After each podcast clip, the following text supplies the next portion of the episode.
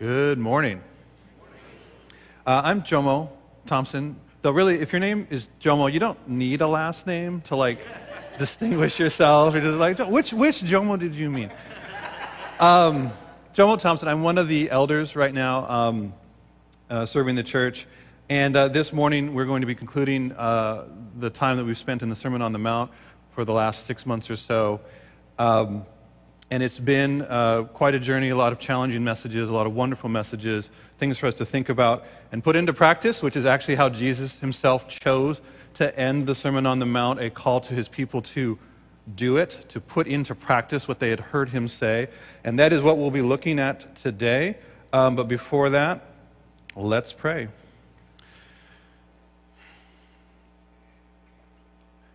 God, we can't put your words into practice without your help. We can't even understand your words without your help. I cannot do anything to help anyone in this room or online um, grasp your word without your help. And so this morning we ask for your help, your presence, your guidance, your wisdom, your mind helping our mind, your spirit helping our spirit, that we can know what you want and have the strength and the power and the love to do it. We pray these things in Jesus' name.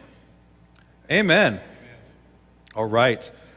So the Sermon on the Mount uh, began with some vision casting from Jesus. A blessing had come, the kingdom had come.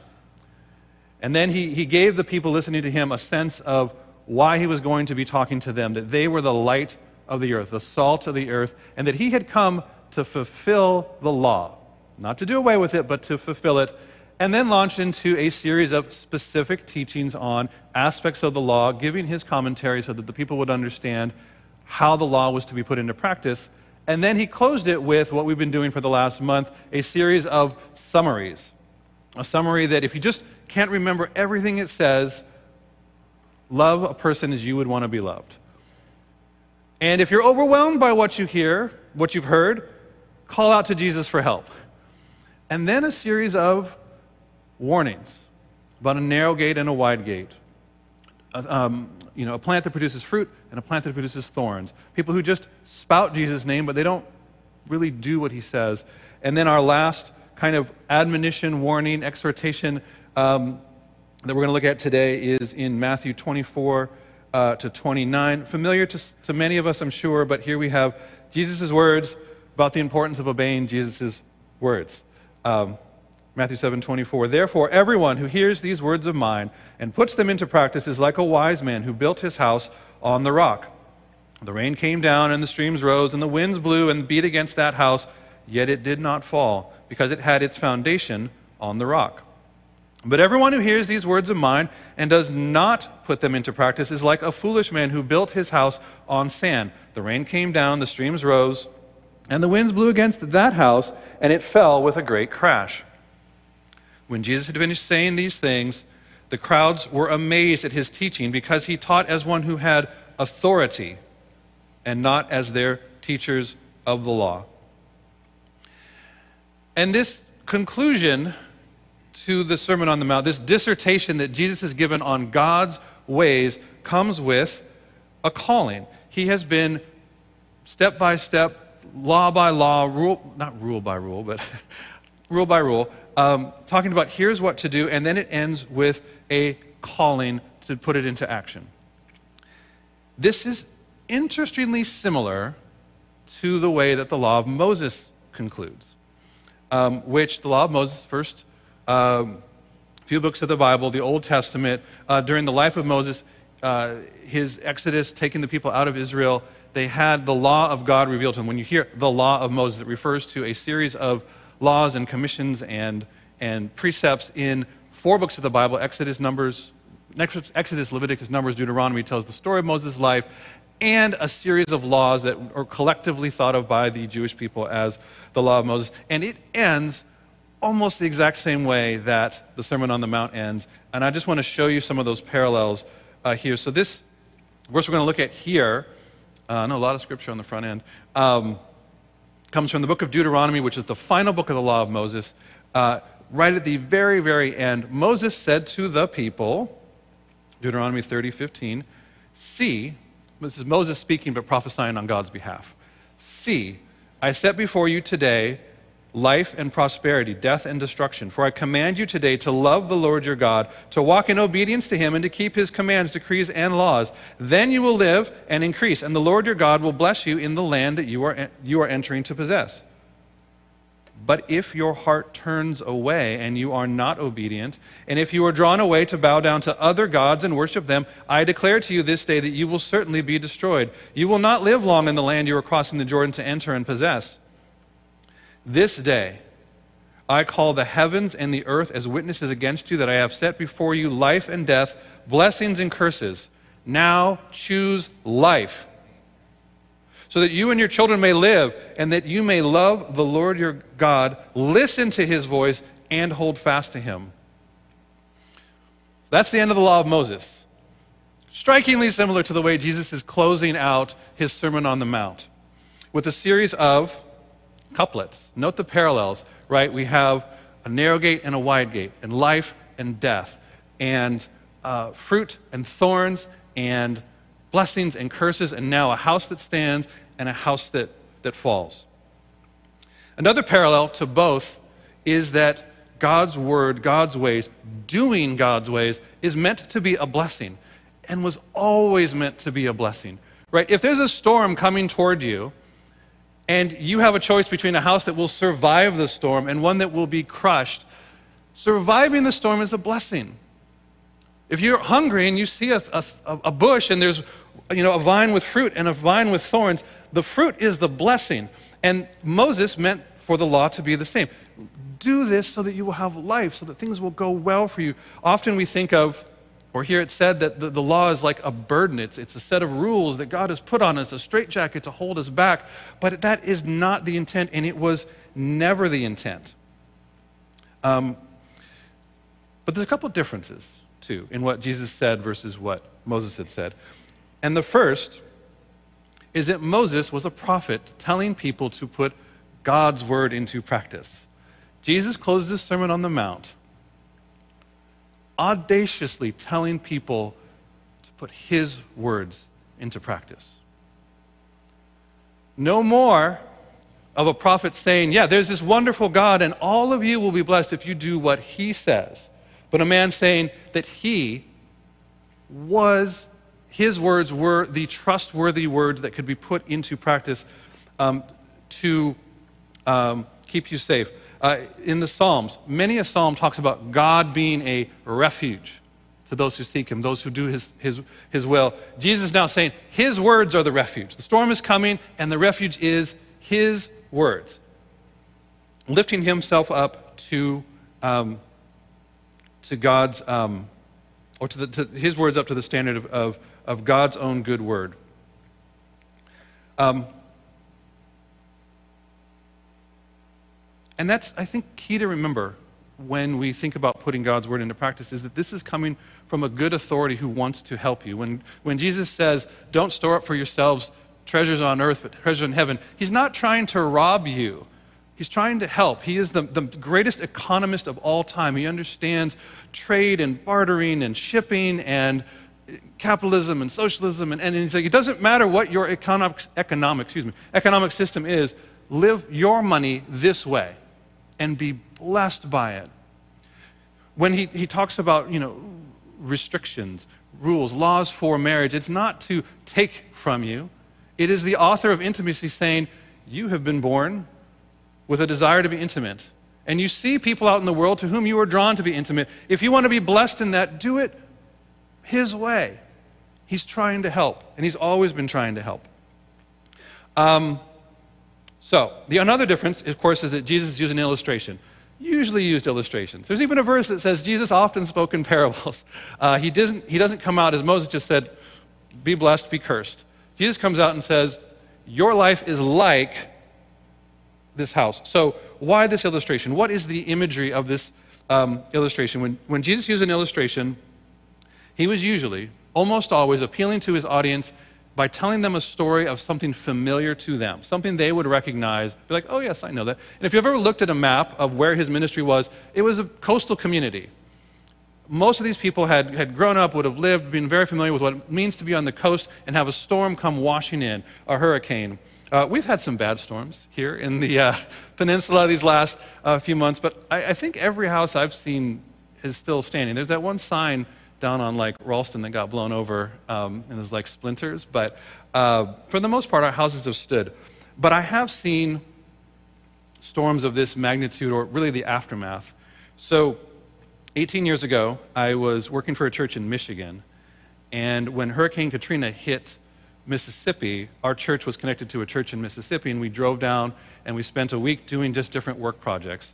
Um, and I got to see houses that had weathered this storm in various states of survival. And some did okay. There was this one house, uh, this family had us over, and it was, in, it was inland a few miles and higher elevation, and so their house was standing, uh, except that the back porch had been carried off by this tiny little stream behind them, like the, the, the rain had fallen and the stream had risen and picked up their back porch and carried it three houses downstream. Kind of funny, actually, to see, like just a random staircase in a, in a stream. Um, another house we saw uh, was very close to the shore, but not on the shore itself, and it had been completely blown out by the floodwaters of Hurricane Katrina. The doors are off the frame, the windows had been blasted out, there was no furniture in it at all. So even standing on the street, you could see straight through the house.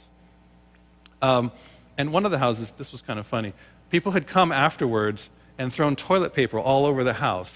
Um, they were stout people. These, these people down in Pascagoula, Mississippi, like they were, they were, they were laughing about it. They were, they were finding humor and humility as they faced this, this rebuilding process. But this house that was barely standing, covered in toilet paper, as if to say, ha ha, oh, to say, ha ha, ruined your house.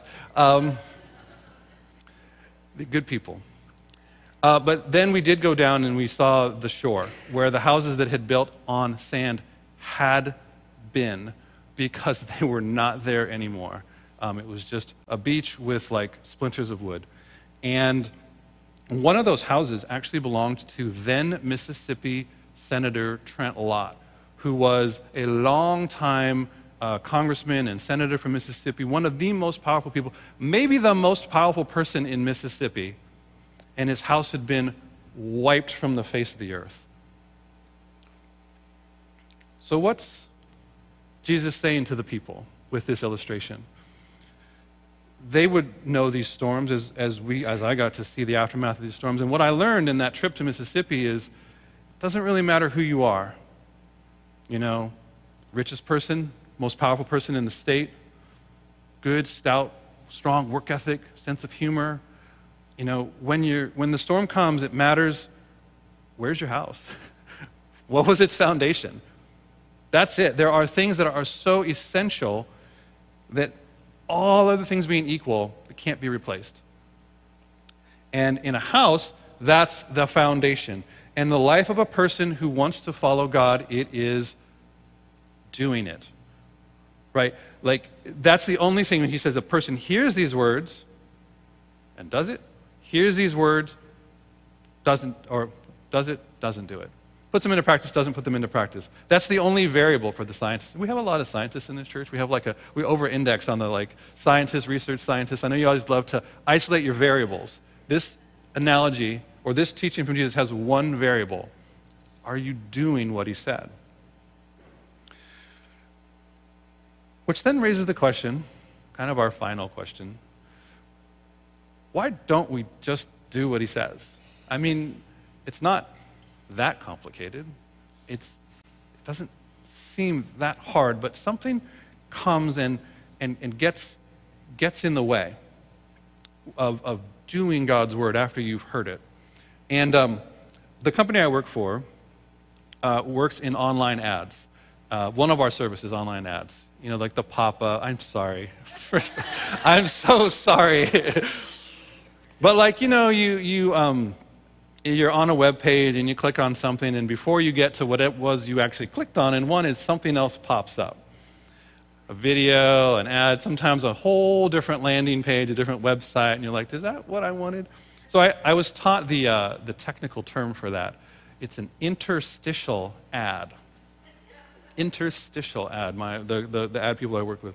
Yeah, Lois raised the game last week for vocabulary from the platform, so I, I needed a big word. Um, an interstitial ad is something that is inserted into your flow. of, you know, uh, a web page or the, if you're watching a video and it stops.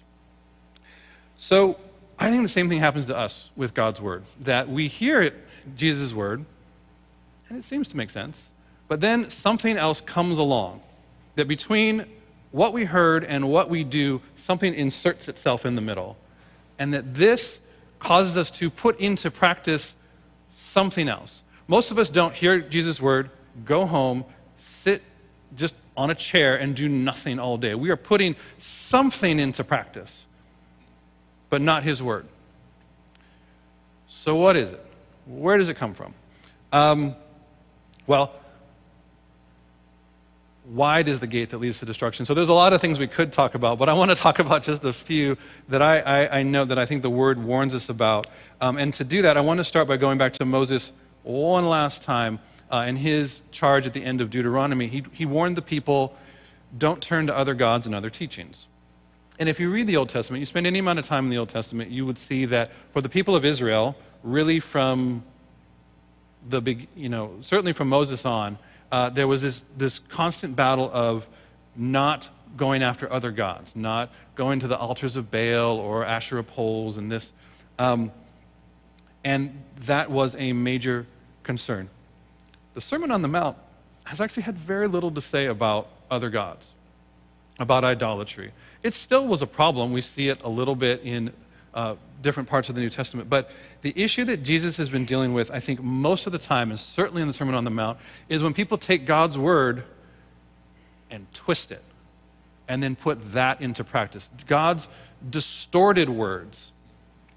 Um, and this we see really throughout the Sermon on the Mount, right? When he says, You've heard it said, but I say.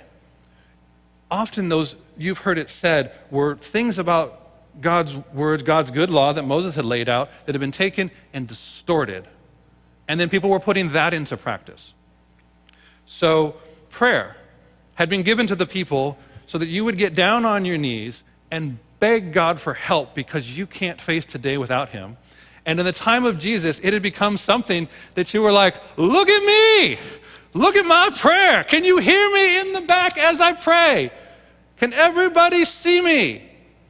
Complete distortion of why we had been given prayer. Um, you know, we had been given charity. The Old Testament, if you haven't read it lately, uh, particularly the Law of Moses, particularly Deuteronomy, is replete with taking care of other people. Just every page. It's, it's not, there's not like a single section, like here's how to be charitable. It's constant. It's like when you harvest and some grain falls on the ground, just leave it there so the people in need can come and get it. When you enter the land and there's foreigners in the land, be good to them because God was good to you when you were a trespasser and a foreigner in the land. Just constant. Similar to the Sermon on the Mount, he keeps coming back to this like, and then when you give, and as you're charitable, and so charity had been given to God's people to be a sign that they were God's people. Those are the teachings when Moses is saying, put these, sorry, when it was said, choose life. One of the choose life was be charitable to other people. Jesus didn't add that. He fulfilled it, but he didn't add it. But in, in, in, in, in Jesus' time, maybe in our time too, it's like, here's my giant check. Can I get a giant check as I'm giving my gift to people? So it wasn't that people were completely turning their back on God's law, they were putting into practice a distorted version of God's law. And even in the warnings that um, Ty, our guest uh, teacher, was talking about two weeks ago, and Lois was talking about last week, it was about teachers that would come and twist the word and distort the word. False teachers or people who would just spout on about themselves and do awesome things but not be putting God's word into practice. And I think that this warning is really important for us because you all came to church at 9:30 in the morning on a Sunday and you all have tuned in online when no one can even see you to take part in a church service, we are people who, on some level, want to put God's word into practice. We have not completely turned our, our hand up to God and said, No, I don't want your ways. Certainly that still exists. There are other religions in the world, followed by millions of people who are simply following other gods. They're right where Moses was in, De- in Deuteronomy 30. Certainly there are people, more common, I think, in our community here in, in the United States who are just atheists, who are just like, there's nothing there. You know, we humans, we're just flesh puppets. Um, that's cute that you think that, Christian. If that makes you happy, good for you. Like, that exists. Other religions and atheisms and other ways. And, um, but I think for us, the greater threat is that we would hear God's word, twist it to our own liking, put that into practice, and then think, but I'm doing it. I'm, I'm putting God's word into practice. And so I want to uh, take just a little bit of time, our remaining time, 10 minutes ish, um, just to talk about how we can watch out for, protect ourselves, put Jesus' word into practice as he intended it. Um, and to do that, we're going back to Deuteronomy, of course. We have it's all there. It's all there. Jesus said he came to fulfill that law. It's, it's so much of what he said, particularly here in the Sermon on the Mount, makes so much more sense when you have Deuteronomy sort of floating in your head. Um, not just Deuteronomy, but Deuteronomy is sort of the summary. Um, but in Deuteronomy, it says, Deuteronomy 4, uh, do not add to what I command you, and do not subtract from it, but keep the commandments of the Lord your God that I give you. Um, this concept, do not add, do not take away, it appears twice in the Bible, once here in Deuteronomy, and the other in Revelations. Actually, the last word of the entire Bible. Do not add, do not take away. And this is the threat to those who would attempt to put God's word into practice but be diverted along the way. That you would take, you would hear some of what God says, do a little plus, a little subtraction, and then do that. Um, the additions actually started very, very, very early. Talk about adding to God's word. Um, some of us in the church are doing a Bible app. Um, we've been doing like a daily reading, New Testament, Psalms. And people who are up to date, uh, just read in Acts chapter 14, 15, 16, how in the very beginning of the church, there were people who wanted to come and say, no, no, faith in Jesus and repentance, that's not enough. You also have to have the Jewish laws and customs and get circumcised. And, you know, this, is several years into it. The people who were talking about it had still known Jesus personally, and already the additions were coming in. Jesus isn't enough, you've got to do this. And they had a council, they had a meeting where they did three things. They, consult, they consulted God's word, they debated with each other, and they prayed to the spirits for guidance. That is, they consulted God's word, they debated with each other, and they sought the Spirit's help for guidance in prayer, and they came to a conclusion that it, no, the Jewish law, that was for a purpose, for a time. God had put it into place to bring us to this moment of Jesus, but it is no longer necessary. So tell all the uh, people who are converting to Christianity who were not Jewish growing up, they don't have to worry about, God, about the Jewish law. They have to worry about God's law. They don't have to worry about Jewish customs. Um, and so they were protected from that addition. Um, and additions to God's law, I mean, it's, it's, it's kind of all of church history. Right? You know, you think back, I think back, ninth grade history, world history, we spent a week on Catholicism. We talked about indulgences, right? I know some of you are thinking way high school was way back, but but that was the practice where you would you would you know you're you're doing your penance, you're, you're trying to show repentance, and then also you would open up your pocketbook and pay a little money uh, to the priest to raise your status. This little addition, seeking Jesus isn't enough. We got to pay. In our own time, we could go on and on about the additions. Um, if I were to try to summarize what I see, and I invite you to consider this, but also search your own life for the additions that you see. There is, for our community, West Coast Christians in the 21st century, just something about success, about prosperity, that God loves me and my house should be awesome. You know, God loves me, but when I get sick, I'm not so sure.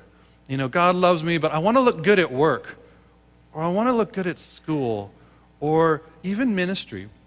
You know, I've been, um, I'm a, a, a, lay elder, that's a technical term for volunteer elder uh, in the church right now. But I have worked for churches in the past. I've been in uh, the, the mission field in the past, and, and even ministry, those additions can come in. You can get caught up in, you know, how did I sound? Or how many people came? Or, you know, I'm writing a prayer letter to the partners, and are they going to like what they hear? Are they going to continue to give? Um, so, really, those additions can sneak in even to the best of intentions, to the best of places. And we need to be on constant watch against the distortions that come from additions to Jesus' word. And we protect ourselves just as the early church did consult the word, get together and debate, pray for guidance. Um, equally distorting, however, is to subtract from God's word. Uh, we take a little something out of context, we surround it with whatever it is we wanted in its place, and then we, we put that into practice.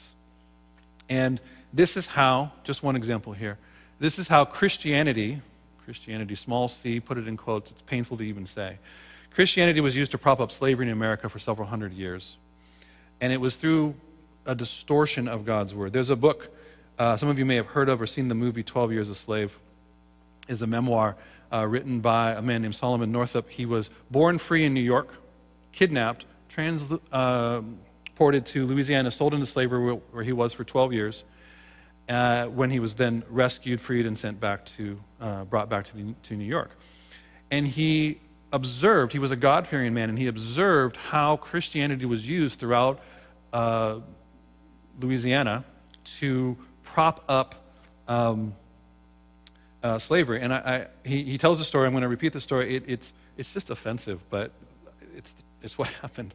Um, every Sunday, or many Sundays, the slave masters would give sermons to their slaves. And one Sunday, a, uh, the slave master gave this, this message he, from Luke 12 47, which I'm not putting up because it's just offensive, but this is, this is something Jesus said. Uh, the, the, the slave person said, The servant, quoting here, the servant who knows his master's will and does not get ready or does not do what the master wants will be beaten with many blows. Stop. So that's Luke 12 47, spoken by Jesus.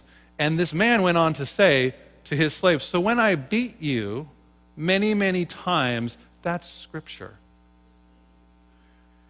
And it's, it is, it's offensive, it's chilling, it's wrong But why was it wrong? Like, like try. I'm a lawyer, so just be cold blooded with me for a second and think, why was he wrong? He's subtracted from God's word. He's taking a single sentence from a parable.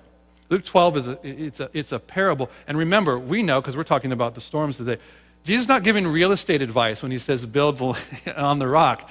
It's it's a parable, an appeal to the familiar. And so he was saying to his listeners, Jesus was saying, You know how masters treat their servants. And then he went on to say something else. If this man, this slave driver, had you know, finished Luke 12 or all of Luke or Deuteronomy, he would know you treat your servants well. You treat foreigners well. You set your servants free after a reasonable period of time. Like it was just one extraction, one little tiny piece of something Jesus said. But it was something Jesus had said, but it had been distorted, it had been ruined hundreds of years of people being uh, treated despicably, propped up by these little picks and, and, and, and pricks of God's Word.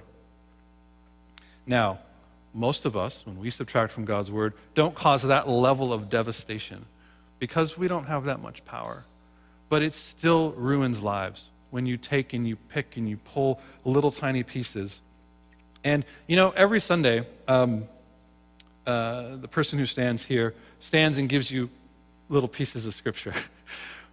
but every person who comes up here, I believe, I know I do, has, has made a pact with you that when we pull a little something out, if you put it back in, it will still say the exact same thing. Like I just put up Deuteronomy 4 2. I invite you to read all of Deuteronomy 4 and all of Deuteronomy and the entire law of Moses and see if I twisted that. Please. And if you think I have, come and debate with me and tell me, hey, I, don't think you actually had Deuteronomy right there. Because I would like to know so that I put into practice correctly. So, yeah, Jesus quoted individual scriptures, but you can take it and you can put it back in its full context, and it will still mean the same thing. Um, so, Peter, a follower of Jesus who spent his life putting Jesus' words into practice, uh, wrote two letters, 1 Peter, 2 Peter. And he, in one of his letters, he references Paul, another man who spent his life putting Jesus' words into practice. And Peter said of Paul, as we kind of come to the end of this distortion discussion, um, here in Second Peter, uh, Peter writing said, his, that is Paul's, his letters contain some things that are hard to understand, which ignorant and unstable people distort, as they do the other scriptures, to their own destruction.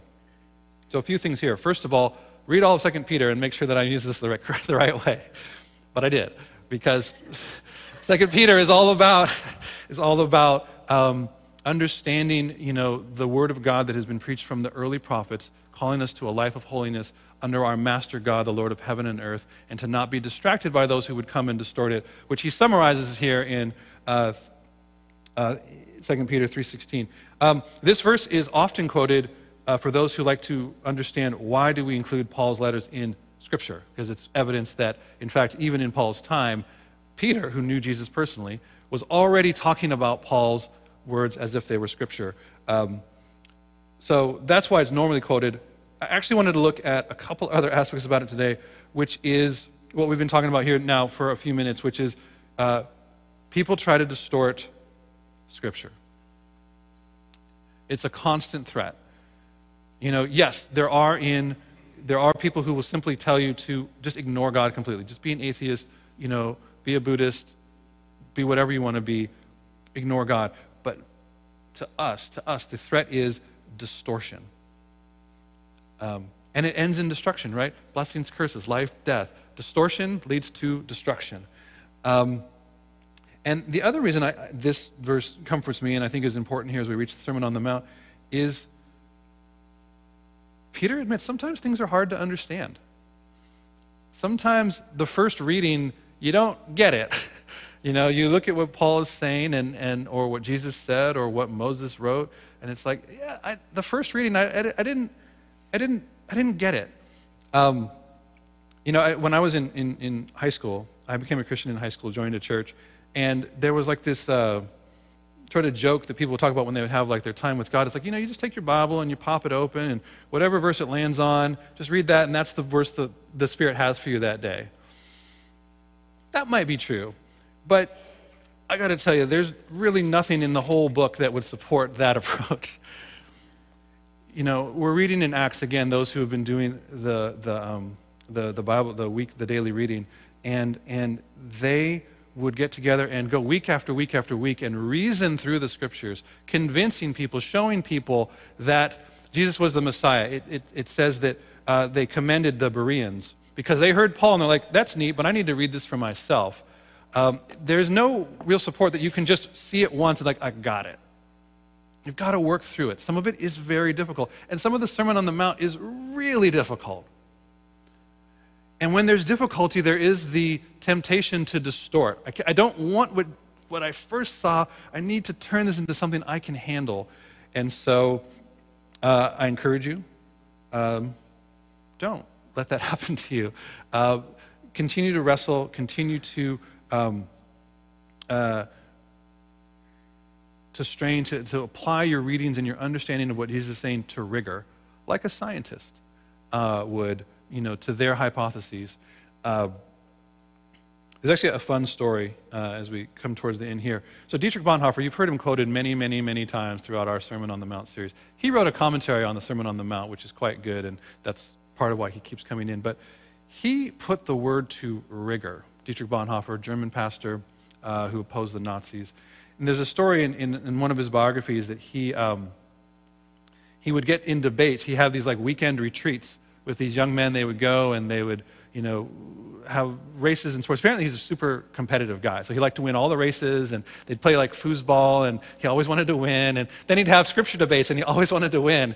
Uh, and they would go back and forth. And uh, whenever one of his friends would get him, would sort of like nail him with like, well, Dietrich, what about this verse?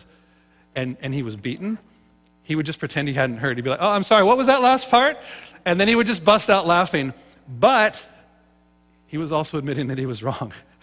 Um, that he had seen the scripture in a better light than his initial reading.